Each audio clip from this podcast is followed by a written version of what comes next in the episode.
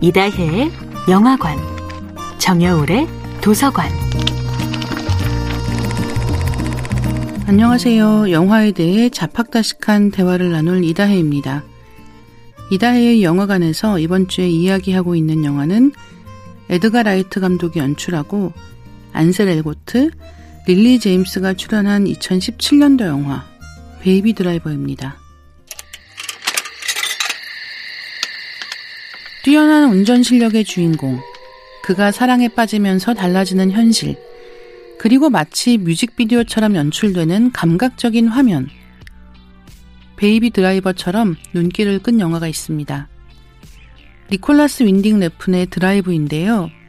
주인공은 드라이버로 일합니다. 낮에는 스턴트맨과 자동차 정비소 직원인데 밤에는 베이비 드라이버의 베이비처럼 범죄 집단의 도주를 돕는 운전을 합니다.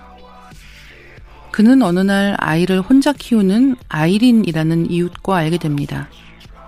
이 두 사람이 점점 가까워지지만 베이비가 그랬듯 드라이버도 아이린을 볼모로 하는 협박을 받게 됩니다.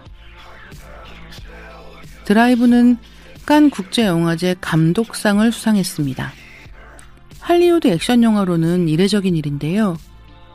복고풍의 화면, 묵직하고 만족스러운 전자음이 만들어가는 분위기 등은 스타일이란 무엇인지 보여주는 것 같습니다. 주로 자동차 액션이 주를 이루는 영화라고 하면 아주 빠른 곡을 쓰는 경우가 많이 있는데요.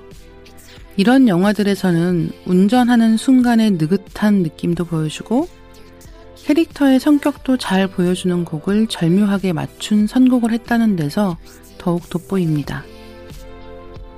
특히 영화의 오프닝, 차 운전석에 앉아서 강도가 끝나기를 대기하는 주인공의 모습을 찍은 장면 같은 것은 같은 내용이면서 다른 분위기로 포착해내는 솜씨가 좋습니다. 드라이브에서 특히 Electric Youth의 A Real Hero라는 곡의 사용법을 주목해서 보시면 좋겠습니다. 진짜 영웅이라는 곡의 제목처럼 주인공이 어떤 사람인지를 은근히 알려주는 가사도 인상적이지만 주인공인 드라이버와 아이린, 아이린의 아들 셋이 오후를 보내는 장면에서 반짝거리는 햇살 속에 곡이 흘러나올 때의 따뜻한 느낌도 잊기 어렵습니다. 이다혜의 영화관이었습니다.